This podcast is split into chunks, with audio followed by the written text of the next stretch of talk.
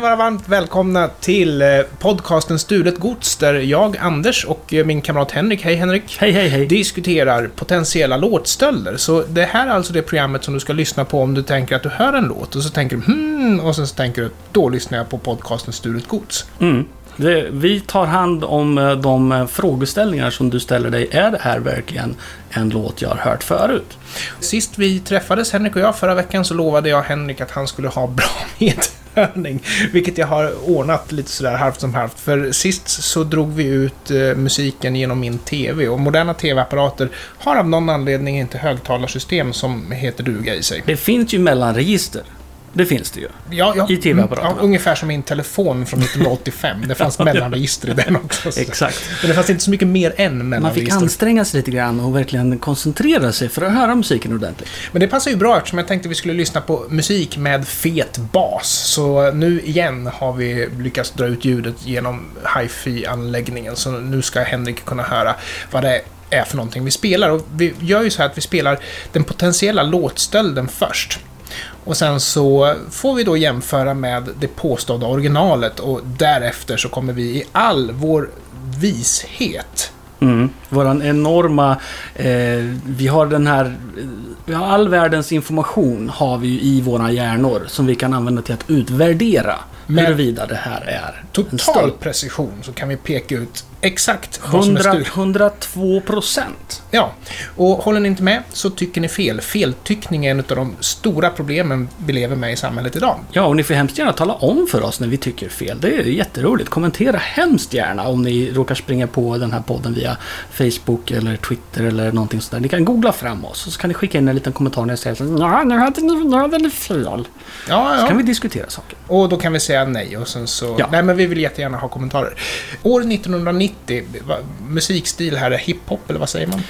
Eh, det här Dans. var ju... Eh, alltså, jag var ju väldigt hiphoppare. 1990 var jag ju som mest hiphoppare. Mm. Och det här var ju den absolut mest avgrundskommersiella, fruktansvärda inom hiphop. Eller rap kanske? Eh, nej, det faller under hiphop. Det faller under hiphop, Ja. okej. MC Hammer, You Can't Touch This från 1990. Den låter så touch här. this. You can't touch this.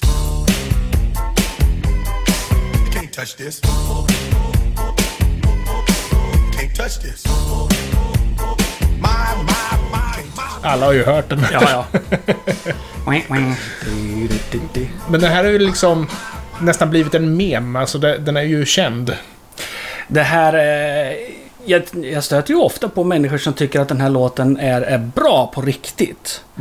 Eh, De finns alltså. Medan jag själv har ju liksom hamnat i det här läget att man har hört den så mycket att den har gått bortom bra eller dålig. Mm. Det är bara, den här låten existerar bara och den varken upprör eller glädjer eller irriterar eller någonting utan den är bara där. Ja, för mig så faller ju det lite grann i samma genre som Dralban.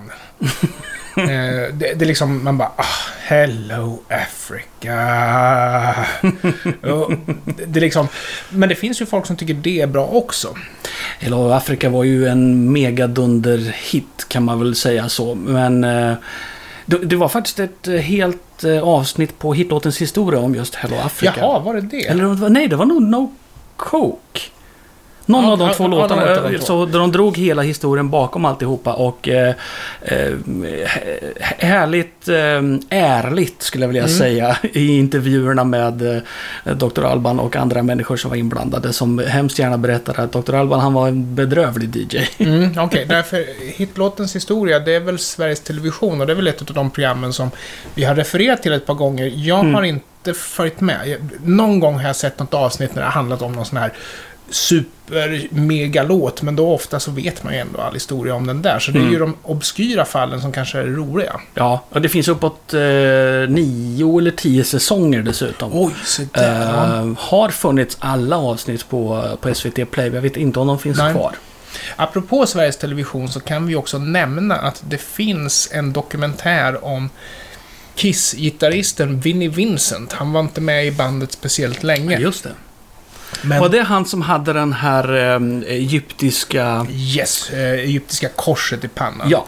Därför att han kom in i bandet efter Ace Frehley innan de hade bestämt sig för att de skulle sminka av. Men eh, däremot så, när väl första studioskivan kom, och enda med han också dessutom, då hade de bestämt sig att nu ska vi vara osminkade.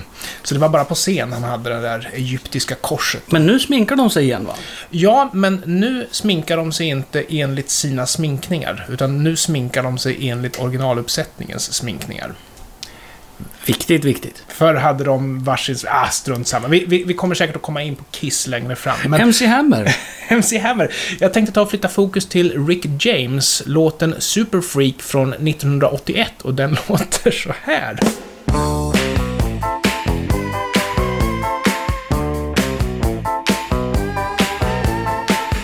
Det är ju eh, samplat till och med och inte snott på det sättet. Så att det är ja. Ja, för jag... Men det är så, det är så, det är så... Det här är ju samplat, eller MC Hammer har ju samplat det istället för att återspela det, eller vad man nu ska säga det. Men, men till saken hör ju att det är gjort på ett sånt pass uppenbart, man har ju inte försökt dölja det på något vis. Utan man, man, man, låten lever ju på att Superfreak är en bra låt. Ja, så är det ju. Men, men sen så är låtarna helt olika. Men vi pratar om kompet nu som är i det närmaste identiskt. Och nu när vi har ganska bra ljudanläggning så om jag inte misstar mig så har MC Hammer lagt på en subbas. Det har han garanterat gjort. Och, eh, och trummorna... Och trummaskin eh, ovanpå. Trummaskin, givetvis. Men, men alltså han, han har inte ersatt trummorna för han har ju inte mastertapen. Han har ju bara lagt sin trummaskin ovanpå Stämmer de akustiska trummorna som ligger där. Ja. Och vad vet vi om det här? För Rick James borde ju ha tänkt Oh, hang on. Det gjorde han ju också. Eh, så vitt jag vet så tjänade ju inte MC Hammer en enda krona på den här låten. Däremot så han, tjänade han ju enorma pengar på övrig skivförsäljning, LP-skivor och så vidare. Ja. Och andra singlar han hade plus att han åkte ju på turné Mm. världen runt flera gånger om och tjänade massvis med pengar på det sättet. Ja, Pengar som han inte långt efter förlorade i diverse eh, olyckliga händelser. och, eh. Nej, han jobbade ju till och med som telefonsäljare ett tag vad jag vet. Eh, nu för tiden så lever han väl på gamla meriter och eh, gör vissa uppträdanden. Säkert sådana här 90-tals retro-shower eller något sånt där. Exakt. Han har även varit ute och eh, när, eh, när Psy blev populär med Gangnam Style Ah, så åkte eh, han ju dit och uppträdde ihop med Psy. För Psy var också en väldigt stor dansare. MC Hammer var ju väldigt känd för Mm. att han dansar mycket. yes. Och då gjorde de som en liten mashup-uppträdande med eh, Gangnam Style och You Can't, Can't Touch This. Nej, eller om det var en annan låt. Too Legit To Quit, tror jag den hette. eh, så de dansade till varandras låtar och så vidare. Så där har han väl dragit in lite cash, men Ja. som, som eh, artist så är han väl slut. Ja, eh, jag brukar alltid fundera på, vi har ju det här kända exemplet med eh, Vanilla Ice. Mm. Ice Ice Baby, var det han eller? Det stämmer alldeles utmärkt. Och sen så... Eh, Och det var Under ju... Pressure med Queen. Ja, det var ju lyft från Under Pressure och han tjänade inte heller några pengar på det. Plus att eh, inspelningen av eh, Ice Ice Baby i singelform Ja. har inte han ens rättigheterna till längre. Så även om Ah. den pe- drog in några pengar så skulle Vanilla Ice själv inte tjäna några pengar på det. Nej, för det är ju samma sak där att de, det är samplat rakt av, men så har man lagt på lite eh, Ja. ovanpå. Det är en helt annan låt, men Det är men det är definitivt samplat precis som i det här fallet. Och då är ju frågan, när det gäller Vanilla Ice så vet vi om att resonemanget var ungefär så här. Nej, men under pressure, ingen som vet vad det är, det här kan jag nog komma undan med. Jag hade ju aldrig hört vare sig Super Freak eller Under Pressure före de här rap-versionerna. Mm. Eh, och sen har jag då eh, blivit ledd till de här eh, Ja. överlägsna låtarna. Vilket i sig kanske är toppen. Jag hade ju någonsin hört Super Freak utan MC Hammer. Vem vet? Mm. Kanske inte. Eh, Under Pressure var ju inte heller någonting som gick på radion eller någonting, men nu hör man ju den Ja. ganska ofta. Och jag tror ju definitivt att den här låten Under Pressure fick ett uppsving tack vare... eh, Absolut. För jag kan inte hjälpa att tycka att Under Pressure är lite overrated. Den, alltså, Freddie Mercurys skrivinsats där är mest dippidi-doo, dappidi-doo. Men å andra sidan, den bärs ju upp väldigt tungt av att David Bowie Absolut. Hans, hans insats i den är ju helt fenomenal. Eh, och då är frågan, kan MC Hammer ha tänkt, nej men, vi kör Vad är det värsta som kan hända? Ja, i den kretsen om man säger eh, folk, amerikanska människor i, säg 20-årsåldern, 25 Eller amerikaner som vi kallar dem. Ja, men amerikaner. Som, som gillar hiphop på den tiden visste säkert i någon mån vem Rick James var. Ja, Eh, kan till och med ha hört Superfreak och kan till och med ha tyckt att wow, han använde Superfreak, vad kul. ja, ja. Mm. Eh, däremot när Vanilla Ice använder Queens Under Pressure, det var ju någonting han lyfte från något som hans publik inte hade någon aning om. Nej, eftersom det är en helt annan musikstil. Ja, precis. Eh, MC Hammer och Rick James, hur olika deras låtar än må vara, så är det ju samma musikaliska tradition liksom. Ja, och frågan är ju då, var MC Hammer ute efter att komma undan? Ja, Eller var Vanilla Ice... Vanilla Ice var garanterat ute efter att komma undan. ja, Eller, men, men MC Hammer var kanske ute efter en, en tribut av något, någon sort, inte vet jag. 1990 var ju ganska nytt ändå med det här att stämma hiphoppare för samplingar. ja, Det började där runt 89-90. Eh, Biz Markie var ju en, en rappare som gjorde en skiva eh, som hette, om jag minns rätt, I need a haircut. mm, Den fick han ju dra in samma dag han släppte den. Därför att eh, skivbolag sa, ursäkta mig men du har verkligen snott jättemycket musik här. mm. Eh, sen fick han ju då betala ofantliga summor i samplingsrättigheter och gav sen ut skivan igen under namnet All Samples Cleared. ja okej. Och det var precis här 89-90 och det var där hiphopare som mest gick över till att börja sampla ordentligt. Alltså stora sjok ur andra låtar. Beastie Boys släppte Pauls butik, LL Cool J släppte Walking with a Panther och så vidare. Det var, det var där det hände. Mm. Men jag vill bara nämna till försvar. eh, Alltså man kan ju tycka vad man vill om att man samplar. Nu råkar det inte vara tillåtet, men eh, ja, om man inte ber om tillstånd naturligtvis. Men eh, om man tittar på den klassiska musiken så var det ju så att en kompositör kunde sno några takter från en annan kompositör som en hommage. Mm. Säga att det här är min förebild, så därför så visar jag upp det genom att stjäla hans musik. Mm. Och eh, idag, åtminstone bland generation Z, så har jag sett flera fall där man har eh, snott någons text för att gö- göra en artikel och sätta sitt namn på för att man håller med. Mm. Eh, snott text ur någons bok och satt sitt namn på för att man tycker det var bra skrivet. Att man har den här referenskulturen finns bland de som är födda på typ 00-talet liksom. Ja. Och eh, det är ju inte tillåtet, men uppenbarligen så är det ju ett sätt att ge hommage som har funnits väldigt länge. Eftersom det finns redan en klassisk musik. Eh, referenser till andra verk har ju alltid funnits. Och sen finns det ju det här, eh, jag vet inte, som Thåström släppte ju sin, eh, sin självbetitlade soloskiva eh, 89 skulle jag väl kanske våga Ja. säga. Där har du till exempel en låt som heter Mästaren och en Margarita. Ja. Vilket förstås är ett klassiskt litterärt verk. Mm. Skulle man få göra något sånt egentligen? Ja, ja, exakt, exakt. Queens sista eh, singel med Freddie Mercury på sång hette A Winter's Tale, vilket naturligtvis är Shakespeare. Mm. Från eh, Rick James och MC Hammer till gruppen Bad Boys Blue. Det här är så roligt för frugan, hon eh, lyssnade på Bad Boys Blue och jag lyssnade på Modern Talking. Så det här är Jag lite... lyssnar på båda. Alltså, du lyssnar på båda? Nej, jag var inte medveten om att Bad Boys Blue fanns innan den här potentiella låtstölden. eh, Se där. Och vi säger Modern Talking på en gång, därför att jag, jag tycker att det är så uppenbart varifrån det här kommer. Och eh, det vi ska lyssna på nu är You're a Woman med Bad Boys Blue från 1985. Listen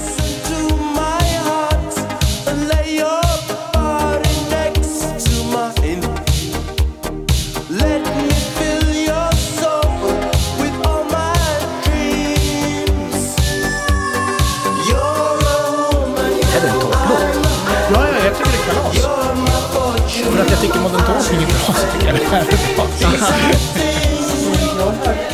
Modern Talking förrän vi flyttade ihop. Nej, Jag har Va? aldrig hört den. nej, det var jag som Jaha, introducerade okej. Modern Talking för henne. För den här, var så här, den här hade jag inspelad från eh, Radio Örebro-toppen tror jag. Ja, ja, ja. Ehm, 85, ja precis ja. För att det var ju en period där man lyssnade på både Radio Örebro-toppen och Trackslistan. Trackslistan började ju 85. Före det så var det ju... Jag försöker lära mig utrustning. Ja, förlåt Henrik. På. Eh, För eh, ja, Trackslistan kom ju igång i början av, eller i mitten av 85. Eh, Och före det lyssnade vi på Radio Örebro-toppen. Ja, Ja, det var ju topplistan som man följde helt enkelt. Och därifrån hade jag inspelat Bad Boys Blue med You're a Woman. Och jag tycker den är bra där. Eh, munspelet gör hela låten. Ja, men jag håller med. Jag, jag, jag tycker att det är väldigt bra. Jag tycker det var så roligt att innan vi började prata så skällde Henrik över en DJ som gjorde fel och startade låten flera gånger. Och jag sitter här och försöker styra utrustningen från en liten fjärrkontroll där jag är inte riktigt säker på vilken knapp som gör vad. Det intressanta är att du har ju gjort samma sak nu, vecka efter vecka efter vecka. Ja, men jag, har, jag har liksom tjocka korvfingrar och en liten... På fjärrkontrollen så har jag musklick höger och vänster. Jag har markörtangenterna ett enterslag. Mm. Och sen så en play, paus och volym, sådana här multimedia-knappar. Och den här registrerar sig alltså som en trådlös mus och tangentbord. Det är bara att den är en komplett mus, men inte komplett tangentbord, bara några knappar. Så försök själv. Fast i och för sig, ska man vara seriös så ska man kanske sitta vid utrustningen och inte försöka fjärrstyra den. Eh, vi går direkt över till Modern Talking, You're My Heart, You're My Soul, 1984, alltså ett år tidigare. You're my heart, you're my soul. I keep it shining everywhere I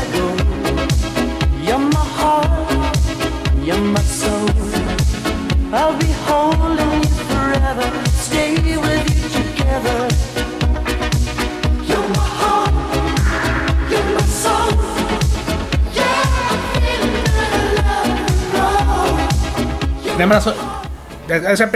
Tysch. Nej men alltså du har ju samma trummaskin förmodligen.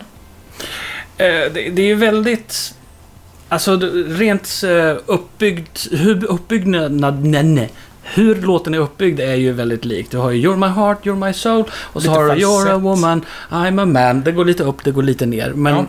Ja, Men det är samma ackord vill jag faktiskt påpeka. Melodin skiljer lite grann men det är samma ackord. Och dessutom samma sound måste man ju också säga.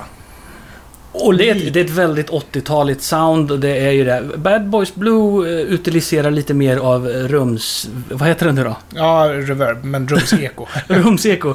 Eh, och jag tycker ändå att de, de skiljer sig så pass mycket att det här vill jag fria. Eh, det här, det är för generiskt i ackordföljden och jag tycker inte att låtarna påminner om varandra så pass mycket att det räknas som en stöld. Okej. Jag vill bara kommentera att eko, det är ju när ljudet studsar. Eko, ja, Men, men då- rumseko, det är när det låter lite metalliskt Ja. sådär. Eh, Nej, men här, här måste jag nog protestera, för jag tycker att det är uppenbart att Bad Boys Blue har suttit och lyssnat på Modern Talking och så här, faktiskt, shit, det här kan vi göra bättre. Det har de säkert gjort, men just de här två låtarna tycker jag inte man kan ställa mot varandra i allt för... eh, Du har stor- soundet, du har ackorden och du har vissa likheter i melodin. Jo, Här- men vi skulle ju också kunna ta alla Modern Talkings låtar och ställa dem mot varandra. Ja, just det. För det finns inte två Modern Talking-låtar vi kan särskilja en, en glomig dag. eller- Absolut inte. Du har ett intro, du har en vers, Och så så har du refrängen och så har du refrängen i, i falsett. och så är det samma igen och sen är det en brygga så. Alltså, men de släppte ju... Eh, eh, de släppte fyra album på två och ett halvt eller tre år. Ja, de var väldigt Ehm. produktiva. Och dessutom när de splittrades så fortsatte ju den ena snubben. Och Ja. släppte skiva på skiva på skiva. Och jag Och det är ju säga... inga problem så länge du gör samma låt om och om, om, om igen. Nej, men jag skulle säga att det håller väldigt hög eh, kvalitet, även det som han gjorde efter att de hade splittrats. Men visst, det ena låter som det andra, så är det. Mm. Men du kan ta vilken skiva som helst med, ja, nu kommer jag tyvärr inte ihåg vad karln heter, men de hette ju bara Modern Talking i början. Den ena hette Dieter, tror Ja, jag. det kanske är han till och med. Den blonda utav dem i alla fall var det ju som fortsatte. Ja, okej. Ja, jag förmodar att han var eh, hjärnan och den andra snubben var hårsvallet. Ja, och förmodligen så sjöng också den eh, hårdsvallskillen lite bättre. I, Mm. skulle jag tro också. Modern Talking, eh, de låg ju på listorna med massor av singlar här. De Ja. låg ju på, eh, på trackslistan, och, eller ja, i det här fallet så måste de väl ha legat på Radio Örebro-toppen då. Men visste du att i England räknas de som ett one hit wonder? För där hade de bara en enda låt på listorna. Det var Brother Louie. Det var som 17, ja. Ja, här har de haft lätt tio låtar på listorna. Förmodligen fler. Alltså de förtjänar ju ett visst erkännande, för jag skulle ju aldrig kunna göra det de har gjort. Nej, nej. aldrig i hela... Sen, sen är det klart, det är ju inte den mest pretentiösa musiken. Det är ju inte som att lyssna Nej, på nej. Yes eller något sånt där. Men jag, De hittade ett hinna med- poprecept som de helt enkelt bara körde på. Ja, och det lät bra. Vi ska hinna med en låt till och det här tror inte jag att ni vet vad det är för någonting, för det här är en ganska obskyr artist som heter David Werner. Jag råkade snubbla över den här skivan på vinyl och blev nyfiken på vad det var för någonting. Satte på, första spåret hette Imagination Quota och det här är från 1975. Och det ska bli intressant att se om du kan höra vad det här låter som. Lyssna inte på soundet nu, utan lyssna på ackord och melodi och uppbyggnad. Den låter så här.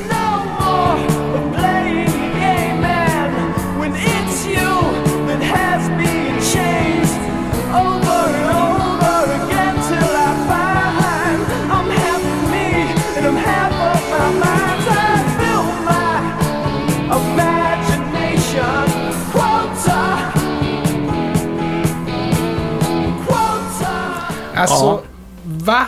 Jag vet, ju, jag vet ju vad som komma skall. Om jag inte visste vad som komma skulle så hade jag ju förmodligen suttit och tänkt det här, det här låter som någonting. Ja, Ja, det, det låter låter som, som någonting. någonting. Ja. Jajamän.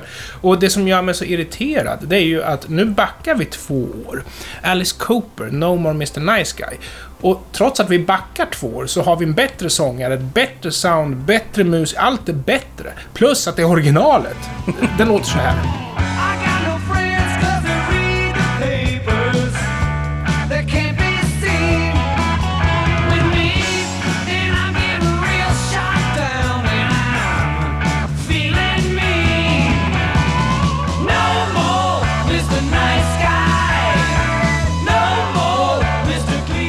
Ja, Det här är ju mycket bättre på alla sätt och vis. Det är, Plus mer, att det är originalet. det är mer av allt.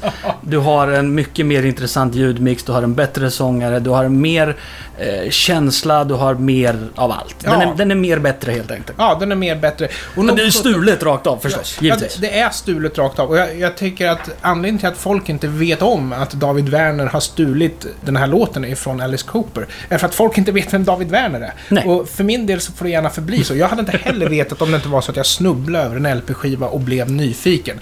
Satte på den.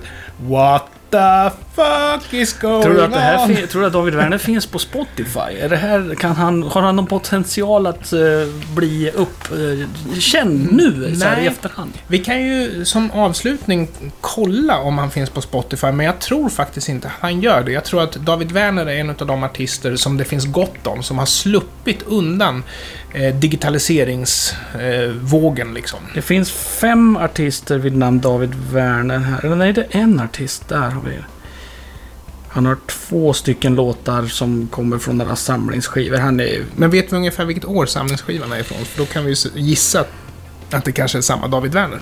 Ja, det är svårt att säga. Nej, det här är en samlingsskiva som heter Pink Boots and Lipstick volym 15. Rare Glam and Bubblegum Ja, from då the skulle, det, 70s. det skulle kunna vara han eftersom han var ju lite glammig och han var från 70-talet. Men vi Andra artister på skivan är Captain Skidmarks. Ja, Ja.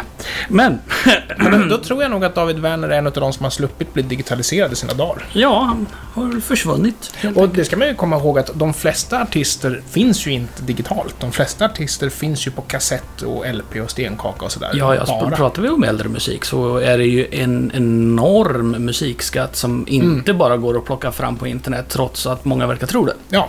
Sen är YouTube faktiskt ganska bra, därför att YouTube verkar ju tillåta individuella låtar.